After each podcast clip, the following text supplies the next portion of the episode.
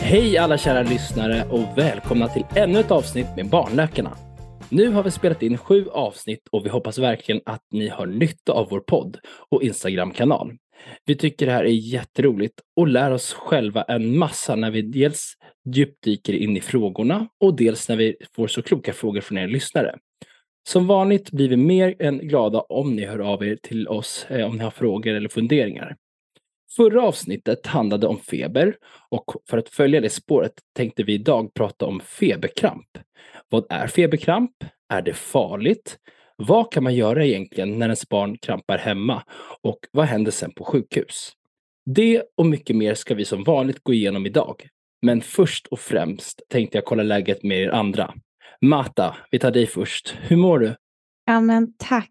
Jag mår bra, men måste erkänna att jag är trött. Jag har ju min lilla knodd, eller egentligen alla tre som vaknar i tid och otid och eh, det gör att jag, ja ni har ju hört mig, jag har gäspat lite innan, innan vi började spela in här.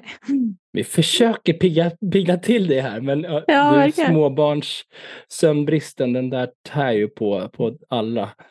Ja, den där som jag inte har fått känna på än. Nej, Nej vänta precis. du Mia. Ja, mm. för det, jag måste bara liksom säga att det är så roligt när folk som inte har barn säger jag har bara sovit fyra timmar. Man bara, ja, lillos dig, du fick sova fyra timmar i rad. Det, det är en dröm för oss. Man vet inget annat. Nej, precis. Men Mia, berätta om dig och livet i Sydafrika. Ja, jag mår eh, lite bättre än Mata tror jag, just nu i alla fall. Nej men eh, jag mår toppen. Det, ja, det är fantastiskt här. Det är så jäkla fin stad. Det är så fint och vackert eh, med naturen här. Eh, och nu har jag jobbat i två veckor på Tigerberg Hospital och är på barninfektionsavdelningen. Och det är jättespännande. Jag får se så himla mycket spännande fall eh, och mycket som vi aldrig ser i Sverige som eh, svåra tuberkulosinfektioner eh, och hiv och aids men också aggressiva sepsis, blodinfektioner alltså mm. och andra ja, invasiva infektioner helt enkelt. Så det är jättespännande. Um, och nu så ska, har jag ju två veckor kvar och sen ska jag till barnonkologen. Alltså det Gud, låter vad lärigt. Så, ja, verkligen. Jag tänker så här, vad kommer du ta med dig efter det här? Ja, det lär jag ju se till slut. Mm. Men jag tror, jag tror att jag, jag menar, att få lära sig om de här sjukdomarna som jag gör här eh, är ju ett privilegium. För att det här är ju någonting som en kunskap som jag aldrig hade kunnat ta med mig från Sverige. Mm. Um, man måste ju, det, det räcker inte med att bara läsa, det vet ni också, att uh, det räcker inte med att bara få teorin. Man måste också kunna applicera den, liksom hänga upp det på något och det får jag ju verkligen här. Mm. Ja, verkligen. Och även få en insikt i en helt annan kultur och en annan vård och, och folket och människorna där, hur de arbetar och, och lever är ju en jätte, det är så lärorikt på alla plan. Absolut, och jag tänkte faktiskt att jag eh, antingen i nästa avsnitt eller avsnittet det när jag har varit här lite längre också ska ta upp lite med det här med vad ser jag för skillnader rent kulturellt, rent socialt. För det är extremt eh, stora skillnader mot Sverige. Eh, men jag tänker att det, det får bli ett annat avsnitt för det kan jag prata hur länge som helst om. Ja, men, ja, men vi ser fram emot att följa din resa Mia och höra varenda steg på vägen i varje avsnitt nu så länge du är borta. Ja, verkligen. Det blir det. Det blir, men, det, det, blir det. Men Mattias, hur mår du? Berätta. Men jag är lite förkyld så jag låter lite nästäppt och raspig på rösten. Men annars är det bara bra med mig. Och jag tycker vi går rätt in på dagens avsnitt, alltså feberkramper. Välkommen till Barnläkarna! Barnläkarna! Innan vi går in på första frågan så tycker jag det är viktigt att nämna att feberkramper som är dagens tema, det ser oftast väldigt dramatiskt ut.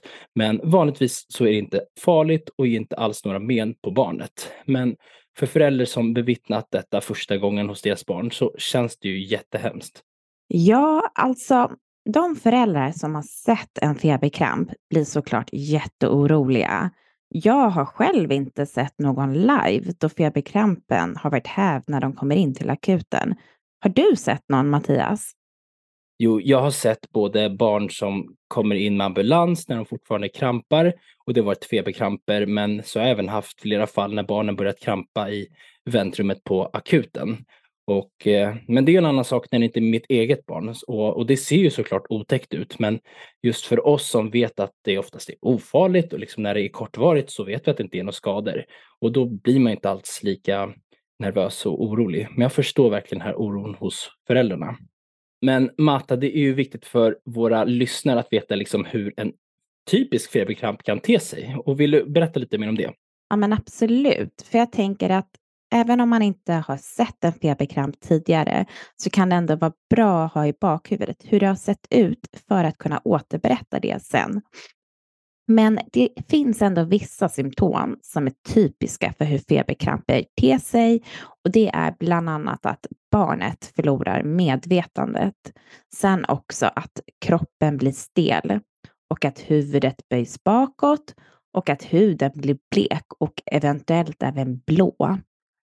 Sen ser man också att både armar och ben rycker och ögonen rullar bakåt. Och det kan ju vara bra som förälder att veta att man behöver inte ha koll på varenda steg i det här utan många föräldrar kan inte helt beskriva liksom vad de ser eller vad, vad som har hänt för att liksom all stress kommer in i det. Men, så det är jättebra att du beskriver de här, men oftast händer ju allt i, i, samtidigt eller att föräldrarna bara hör under natten att barnet håller på och rör sig och, och ser att liksom den ligger helt stel. Um, och um, Eh, och, och sen liksom när, när det går över, vad, vad händer då? Och vill du berätta lite mer om då? Ja, men absolut. Det är precis som du sa så brukar ju anfallet gå över och det brukar gå över på ett par sekunder till minuter. Men ibland kan det pågå lite längre. Ja, och hos föräldrar så är det många gånger svårt att säga, att de kan inte uppge hur länge det har pågått, för det känns som en evighet när de bevittnar det. Ja, men det tror jag absolut. Och det ser ju ofta väldigt dramatiskt ut. Men som du nämnde tidigare så är det ju oftast inte allvarligt.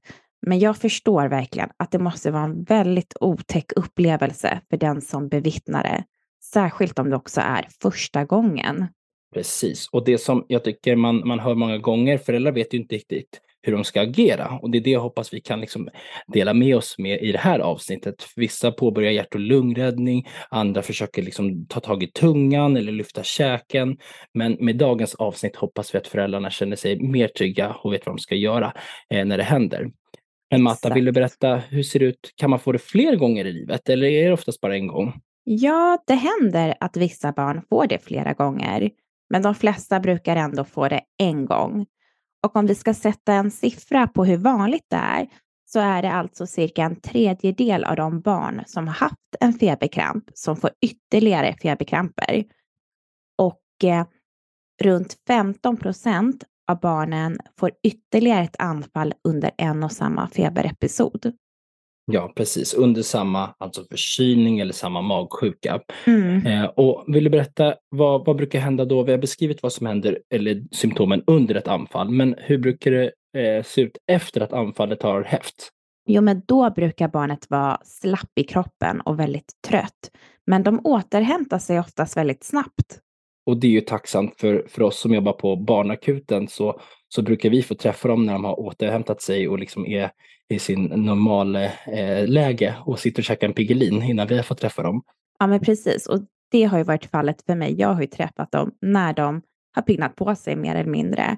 Och de brukar ha pignat på sig redan när ambulanspersonalen kommer.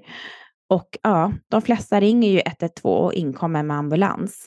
Och då kommer frågan, men behöver man söka akut sjukvård om ens barn krampar? Ja, men det beror lite på vad man har framför sig.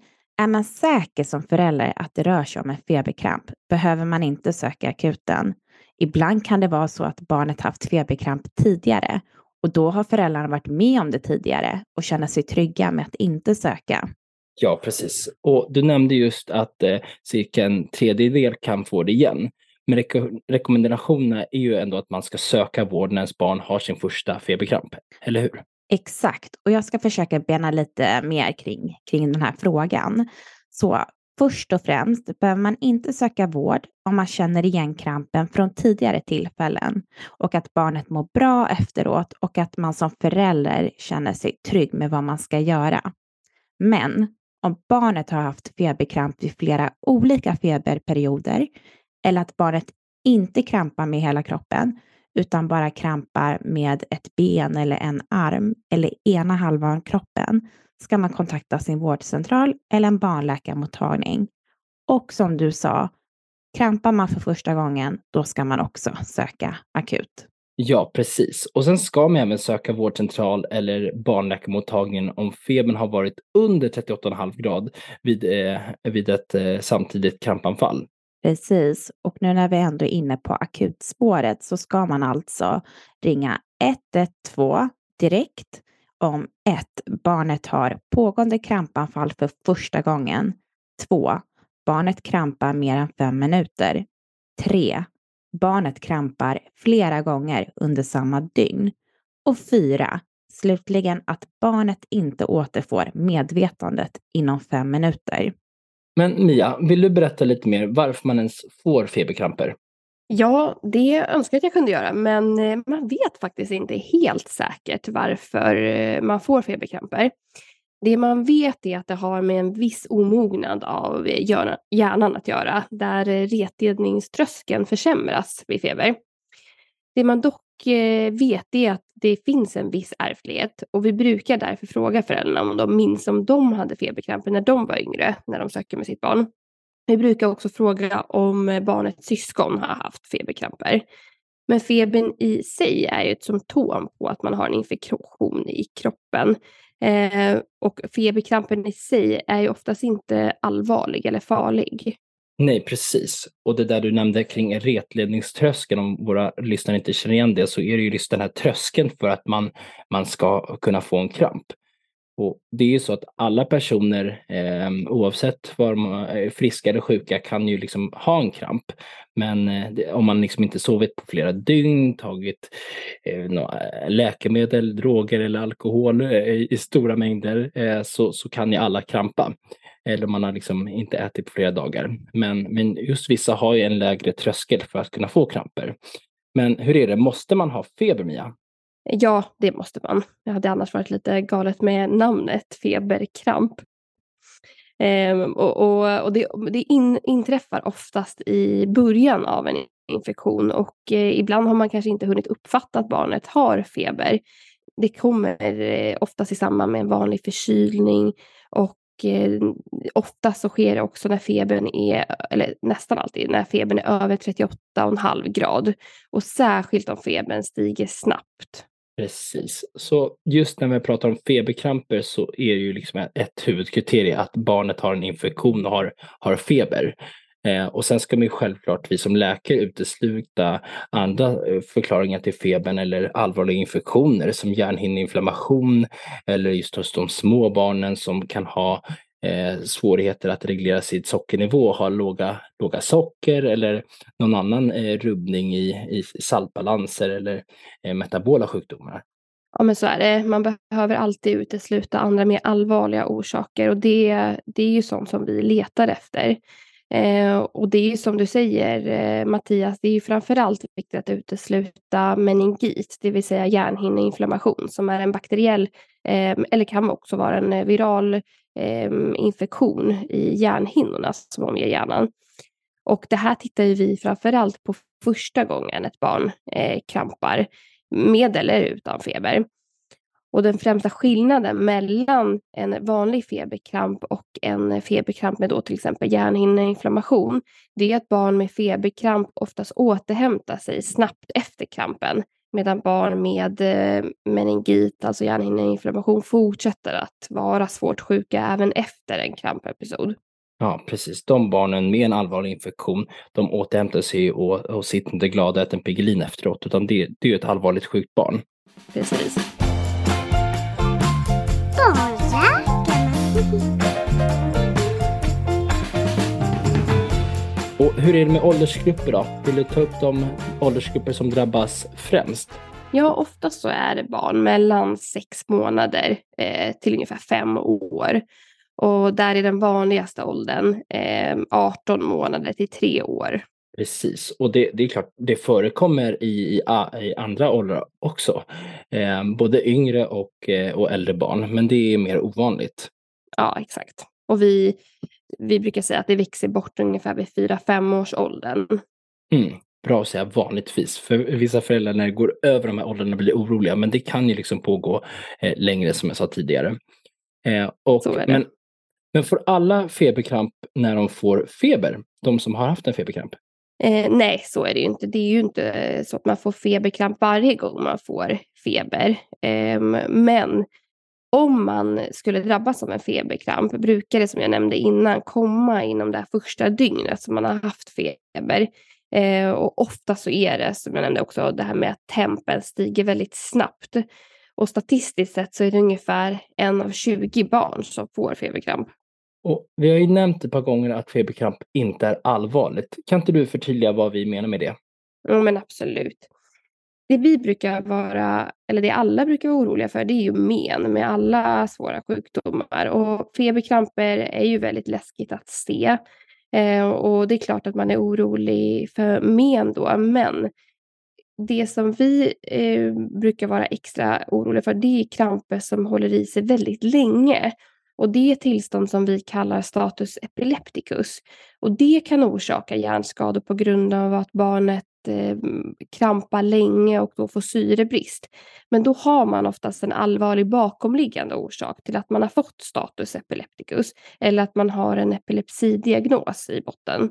Mm. Men vid typiska feberkramper, då ser inte vi det här. Då kramperna brukar hävas spontant och då finns det ju ingen allvarlig bakomliggande orsak till den här vanliga feberkrampen, utan då är man antingen förkyld eller så har man en, kanske en öroninflammation. Och då hamnar man ju aldrig i det här, eller vi ska säga oftast eftersom vi inom medicin kan det alltid vara allt kan hända, men oftast så, så är det ju inte så att man hamnar i en långvarig kramp.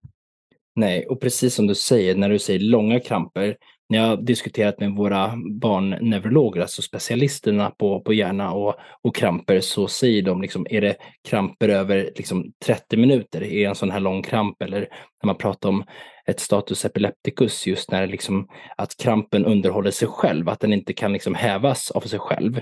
Och då kan det ju bli farligt. Men även hos liksom, de med feberkramper, de kan ju faktiskt utveckla en status epilepticus. Men som du säger, det är ju extremt ovanligt. Det är därför man ska larma 112 när man eh, har sin första kramp eller när man har kramp som håller i sig mer än fem minuter.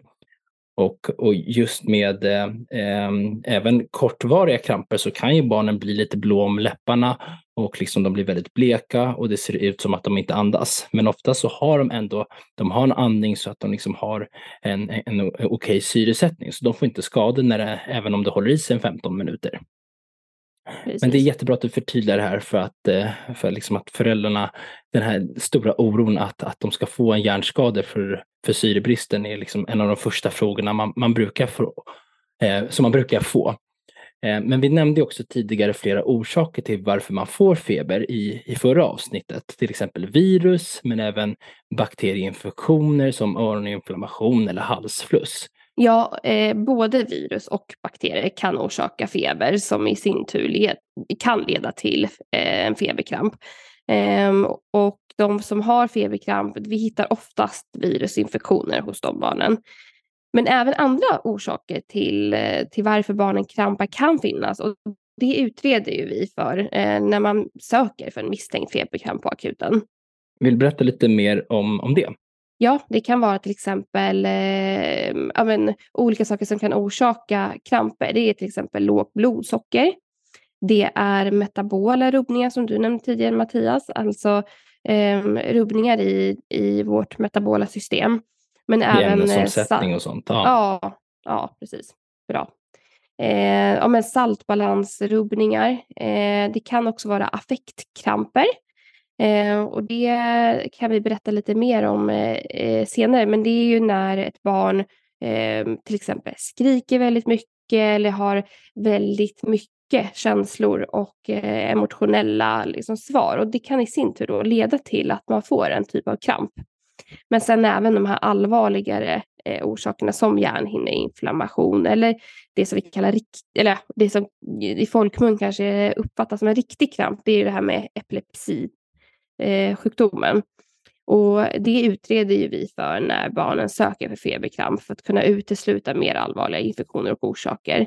Eh, men själva utredningen tänker jag att vi kan komma till lite senare. Ja, och nu, när du ändå nämner epilepsi. En fråga som många föräldrar undrar över och som jag vet att jag själv förundrade, förundrades över i början när, när barnet haft en feberkramp är hur det är just med utvecklingen av epilepsi eh, efter att man har haft en feberkramp. Är det en ökad risk? Ja, men det är en jättebra fråga, eh, Mattias, för det är många föräldrar som undrar och de blir oftast lättade när de får höra svaret. För att eh, det korta svaret är att feberkramp eh, har god prognos och det är inte samma sak som epilepsi. Men jag tycker vi kan slänga in en faktaruta om epilepsi. Faktaruta! Epilepsi Hjärnan är uppbyggd av miljarder nervceller som arbetar med elektriska signaler. Nervcellerna samverkar med varandra i ett komplext nätverk och kommunicerar med varandra genom att frigöra kemiska ämnen, så kallade signalämnen, för att öka och minska den elektriska aktiviteten i nervcellerna. Dessa aktiviteter är då grunden för att man ska kunna använda sina sinnen, såsom att känna, höra, se och röra sig. När det skapas en obalans i hjärnan och mellan nervcellerna kan vissa nervceller bli överaktiva och man får ett epileptiskt anfall när hjärnan förlorar kontrollen över denna överaktivitet.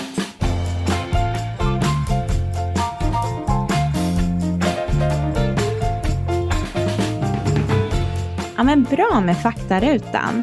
Och det man också kan tillägga gällande epilepsi, det är att risken att utveckla epilepsi, den är högre om barnet har ärftlighet för det, alltså inte för feberkramp utan för epilepsi. Eh, eller att man har en sen psykomotorisk utveckling eller har en atypisk eller komplicerad feberkramp. Och med atypisk feberkramp så menar vi att det inte följer det typiska förloppet som vi nämnde tidigare. Alltså att den inte är symmetrisk, att det bara börjar på ena delen av kroppen, att den varar mer än fem minuter, eller om barnet krampat flera gånger under samma dygn, eller om barnet inte återfår medvetandet inom fem minuter. Jätte, jättebra att du förtydligar det. Och återigen, en feberkramp den kännetecknas av att man får det vid en temperatur över 38,5 grader oftast. Och så kommer den första feberdygnet och durationen den är då max 15 minuter, även om den brukar vara betydligt kortare eh, än så. Och sen så ska man inte heller ha några neurologiska symptom efter anfallet. Och eh, man kan som sagt vara trött strax efteråt, men ska pigna eh, på sig ganska snabbt. Nu tar jag upp den här Piggelinen igen, men de sitter oftast med en Piggelin på akuten. Ja, och nu upprepar jag det du sa innan också. Så barnet förlorar medvetandet, kroppen blir helt stel, huvudet kan böjas bakåt, huden kan bli blek och eventuellt även lite blå runt munnen eller att man blir liksom väldigt blek. Och så kan även både armar och ben rycka och vara stela och så kan ögonen rulla bakåt. Ja, men superbra, för det är bra att vara tydlig med det här. Just för att det här är då det du beskrev, en typisk feberkramp. Och, men om vi ändå pratar om atypiska och komplicerade anfall så uppfyller de alltså inte de här kraven som du precis eh, nämnde. Men som förälder är det jättesvårt att avgöra det här och därför är det ju så jättebra att de söker vård. Och vill du berätta Matta vad som händer när de kommer till oss på barn och ungdomsakuten? Ja, då brukar ju vi bland annat ställa frågor kring hur krampen såg ut, hur länge den höll på, om barnet haft feber hemma och också om det finns någon ärftlighet för feberkramper, alternativt epilepsi då, hemma. Och sen så brukar vi undersöka barnet och då kollar vi ju såklart bland annat temperaturen. Och så tar vi lite blodprover i form av ett stick i fingret oftast. Jättebra. Och så kan vi även fråga om barnet har slagit i huvudet eller om det har varit liksom någon bula eller slag eh, på som talar för liksom att de skulle kunna få någon blödning eller så. Exakt. Eh, och då menar jag inte, alltså en blödning i, i, i hjärnan, för det är också viktigt att liksom man utesluter det. Och, ja, blod, ja, och blodproverna tar vi som tidigare nämnt eh, för att utesluta att man har fått en kramp av, av andra orsaker. Ja, men exakt. Och så gör vi också ett neurologstatus, det vill säga att vi undersöker hjärnans funktioner för att se om barnet har återgått till sitt habitaltillstånd med den där pigelinen i handen mm. eller har något neurologiskt bortfall fortfarande. Och som vi har nämnt eh, flera gånger så vid en feberkramp ska man alltså ha återgått till sitt vanliga tillstånd och oftast hittar vi ingen annan orsak till krampanfallet än att barnet har en virusinfektion med feber.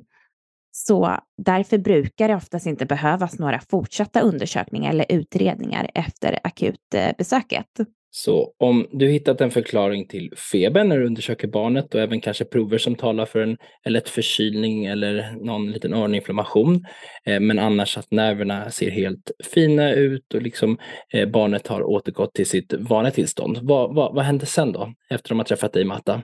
Ja, men skulle då alla undersökningar se bra ut och föräldrarna beskriver krampen som en typisk feberkramp, då brukar de få information om vad en feberkramp är. Och de brukar också få med sig en så skriftlig broschyr kring just feberkramp. Och sen så kan de få åka hem om de önskar. Men vi erbjuder alltid att de får kvarstanna över natten.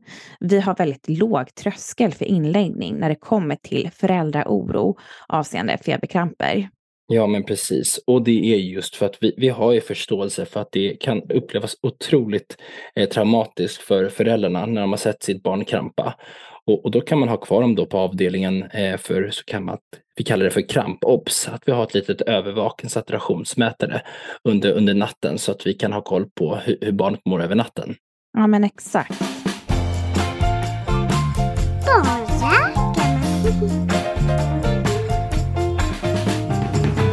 Och hur är det med barn när det inte varit en, liksom en typisk feberkramp eller om det har varit liksom flera kramper under samma feberepisod? Ja, men då vill vi faktiskt gå vidare med andra undersökningar och då blir man ju såklart inlagd för vidare utredning och observation.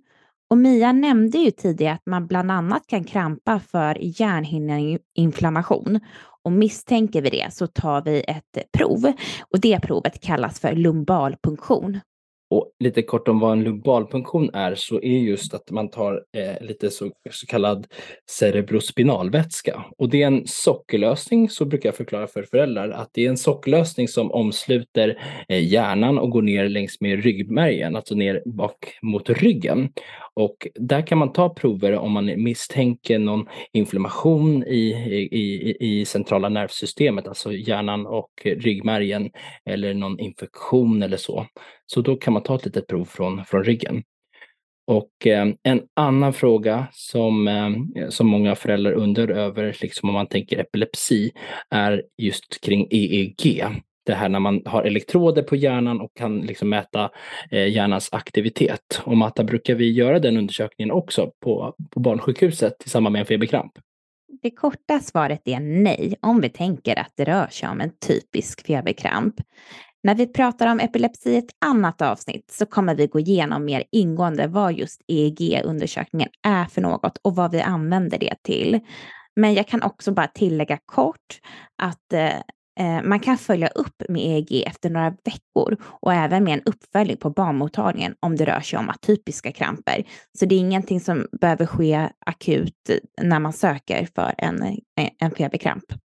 Och det man kort kan säga om just liksom EEG är att eh, just de som har feberkramper så de allra flesta får ingen kramp igen. Som du nämnde tidigare är det ungefär en tredjedel av alla patienter som haft en feberkramp som kommer få en ny feberkramp.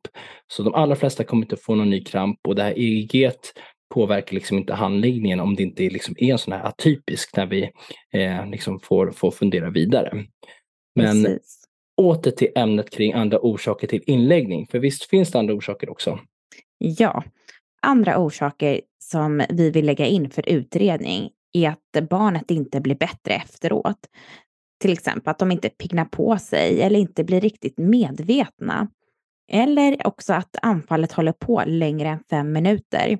Eller att barnet har flera anfall under samma feberperiod. Sen vill vi också lägga in barnen om deras ålder inte stämmer in på det typiska åldersintervallet, det vill säga att man är yngre än sex månader och äldre än fem år. Eller att barnet har eh, haft feberkramper vid flera olika feberperioder. Eller att barnet krampar bara i ett ben eller en arm eller ena halvan av kroppen. Och slutligen, när man har krampat när febern har varit under 38,5 grader vid flera anfall. Och där tycker jag det är bra att säga just det här med eh, när det är bara en del av kroppen, om man bara ser till exempel höger arm och höger ben, att man inte liksom ser i båda sidor, eh, så, så kan det tala för att det är någon, någon del av hjärnan som bara krampar eller aktiveras, så att det kan börja först bara på ena sidan. Eh, och, och, då kan man vilja utreda lite mer. För det klassiska vid feberkramper är att liksom hela hjärnan får en liten kaotisk aktivering så att det är hela kroppen som påverkas. Så därför jag brukar jag förklara för föräldrarna att det är bra att det har varit hela kroppen. För är det bara på, på ena sidan så ska man utreda lite mer. Ja, men, men jättebra. Jag säger ju bara att eh, det ska gärna inte vara liksom en kramp på en arm eller ett ben, men det är bra att du förtydligar varför vi tänker som ja. vi gör. Och ja, men som ni hör, så allt som inte ter sig som en typisk feberkramp, då, då brukar vi utreda eh, lite, lite vidare. Exakt. Och sen så vill jag också bara tillägga, även om det vanligaste är att feberkrampen är hävd när barnen kommer till akuten, så kan det vara så att vissa krampar fortfarande eller att de krampar när ambulanspersonalen kommer. Lite det du Mattias har beskrivit att du har ändå erfarenhet av. Och vad händer då, då om barnet fortfarande krampar? Ja, eh, om ett barn kommer in till akuten med en pågående kramp eller om vi har ett barn på akuten som har krampat tidigare och sen krampar igen och krampen inte hävs spontant, då försöker vi häva krampen med kramplösande medicin som vi kan ge i munnen, i rumpan eller direkt i blodet om barnet har en venös infart. Och är det här mediciner som eh, man kan eh, ta med sig hem? Eh, vanligtvis eh, så behövs inte det eh, eftersom de flesta feberkramper hävs spontant utan mediciner. Vissa barn kan ha en ökad risk för att få långa anfall och de kan få kramplösande läkemedel utskrivna. Eh, men även barn som bor långt borta från sjukvården, de kan ibland få det utskrivet så att föräldrarna kan ge Eh, läkemedlet om krampen varar i över fem minuter. Mm. Och på vårt sjukhus kan det vara bra, och, eller våra rutiner är just att liksom barn som väger under 10 kilo vill vi inte skicka med hem mediciner för att de kan liksom bli mer påverkade av eh, den här medicinen. Så det är lite för, för något större barn. Men det är olika rutiner på olika sjukhus. Och nu när vi har pratat om vad som händer när man kommer till sjukhus, eh, vad kan man göra Eh, hemma om barnet krampar? För det är ju viktigt för våra lyssnare. Ja, eh, om, barnet får en feberkramp så ska man ju först och främst försöka att behålla lugnet och ge trygghet till barnet genom att ha nära kroppskontakt och ja, men vara nära. Och det är ju såklart mycket lättare sagt än gjort, framförallt första gången ett barn krampar, för då får man ju panik. Um, men, eh, men, men det brukar oftast vara så att föräldrar som har eh, barn som krampar fler, eller som har krampat flera gånger, de brukar känna igen eh, en feberkramp och de, det brukar vara, det brukar kännas lugnare nästa gång de krampar. Och mm. sen eh, en annan sak man ska tänka på det är att man, man, ska inte försöka att stoppa krampen genom att till exempel hålla hårt i armar och ben som flänger. Eh, om barnet krampar i armar och benen som de brukar göra. Och sen så ska man vara försiktig med, med att röra munnen och stoppa in någonting i munnen eller liksom händerna så att man inte får barnet att kräkas. För då kan man eh, aspirera, eh, alltså att sälja ner eh, kräk i lungorna helt enkelt. Precis, så hålla lugnet, kanske ha lite koll på tiden när det börjat eh, och sen liksom, ha, liksom skydda för föremål runt omkring som barnet kan, kan skada sig på är liksom egentligen väl A och O. Och är det första gången ska man ju larma 112. Men, men sen finns det ju risken eh, att barnet skadar sig eller skadar sig själv. Och när är det? Ja, ehm, när ett barn krampar så, så är ju själva krampen i sig oftast inte farlig, men det kan ju vara så att man ramlar och slår sig i samband med att man har krampat. Och då, eh, då är det viktigt att man, eh, om man skulle se ett, ryckningar som börjar pågå, då ska man försöka lägga ner barnet så att det ligger på någonting mjukt helst eh, och se till så att andningsvägarna är fria. Ta upp hakan och se till så att barnet får luft helt enkelt. Och är det vinter eller höst och barnen har på sig mycket kläder ska man försöka lossa på de här kläderna som sitter åt. Um, och helst lägga barnet på rygg under själva anfallet. Och när eh, själva anfallet är över så kan det vara bra att lägga barnet i stabilt sidoläge så att det blir lite lättare att andas och hämta sig. Bra. Och vi brukar också i vår podd tipsa om hur man kan förebygga vissa åkommor. Och då kanske några tänker att man kan förebygga feberkramper på något sätt med kanske febernedsättande medel. Vill du berätta hur vi brukar svara där? Ja, om det ändå vore så enkelt. Det vore ju så skönt. Men eh, febern eh, är ju egentligen bara ett symptom. Och att försöka sänka febern, eh, det är ju bara symptomlindrande och det i sig förhindrar inte kramper. Och det gör inte, eh, inte heller att själva krampanfallet bryts. Det tar ju nämligen för lite, för, ja, lite lång tid innan man får den här febernedsättande effekten när man tar febernedsättande. Däremot så kan ju barnet bli bättre och må generellt bättre om febern sjunker. Och Eh, för det så kan man ju ta andra medel än enbart febernedsättande läkemedel, så som att till exempel eh, ta av filtar och täcken och, och eh, klä av eh, liksom, tjocka kläder, alltså, öppna fönstren, liksom, ha det lite svalt. Mm. Och där är ju jättebra igen att liksom föräldrarna ska veta att de kan inte ha gjort någonting annorlunda för att förhindra krampen. För det kan många känna att de hade känt en halvtimme innan att, att barnet började bli varm och klandra sig själva för att de inte gav febernedsättande på en gång. Men där kan man alltså inte förhindra en feberkramp. Nej, tyvärr. Men nu tycker jag faktiskt att vi har benat ut det mesta kring feberkramper. Eh, och vad tycker ni? Ska vi sammanfatta lite kort? Ja, men det tycker jag att vi gör. Okej, okay, så för att sammanfatta. Barn som har feber på grund av en infektion kan utveckla något som vi kallar feberkramp. Och feberkrampen brukar uppträda inom det första dygnet efter att man har fått feber, vanligtvis efter en förkylning. Och en typisk feberkramp den visar sig som att barnet förlorar medvetandet, Kroppen blir först stel och sen brukar eh, huvudet böjas bakåt. Ögonen kan även rulla bakåt, att man bara ser ögonvitorna. Och så ser man att båda armar och benen rycker eller skakar eller blir helt spända. Eh, huden kan även bli påverkad, att man ser att barnet blir blekt eller det kan bli lite blått kring eh, läppar. Eh, och det kan såklart vara väldigt otäckt att eh, bevittna när ens barn har en kramp. Men det är viktigt att veta, i de allra flesta fall så är det helt ofarligt och barnet får inga men. Eh, men feberkramp är faktiskt inte samma sak som epilepsi. Och epilepsi kommer vi prata om lite mer i senare avsnitt. Så till våra lyssnare vill vi verkligen att ni ska känna till att har ni ett barn som krampar i er närhet så ska man bara flytta på föremål runt omkring eh, så att inte barnet kan skada sig på det. Håll fria luftvägar. Är det något, något klädesplagg eller någonting som hamnar framför ansiktet eller något klädesplagg som är väldigt spända runt halsen så öppnar ni upp det. Och eh, eh så eh, utvärderar ni och ser hur barnet mår. Är det första gången som det händer så ska ni såklart larma 112. Eh, men även om eh, man har ett barn som krampat flera gånger tidigare så håller det i sig mer än fem minuter så ska man även larma 112. Och det sista vi vill också betona är att man kan inte förhindra en feberkramp med febernedsättande.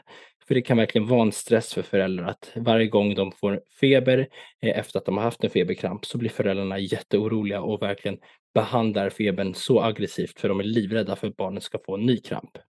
Men tack alla ni som har lyssnat och som vi nämnt tidigare är det bara att ni hör av er om det är något som ni vill veta mer om. Antingen till vår mail eller till vårt Instagramkonto Barnläkarna. På vårt Instagramkonto så lägger vi ut en massa matnyttig information om olika tillstånd och låter er lyssnare ställa frågor som ni vill ha svar på i podden. Och den sista saken jag vill ta upp är också just det här att många föräldrar blir väldigt konfunderade när de sökt till äh, barnakuten med en feberkramp och de inte får någon vidare uppföljning. Men det är just för att de allra flesta kommer inte få någon ny feberkramp. Och är det så att man har återkommande kramper så kan man gå vidare med någon eh, vidare undersökning om man haft tre eller flera kramper. Men är det typiska feberkramper så gör vi ingen vidare undersökning. Det var allt för dagens avsnitt. Vi vill tacka er än en gång och ha det bra. Hej då! Hej då!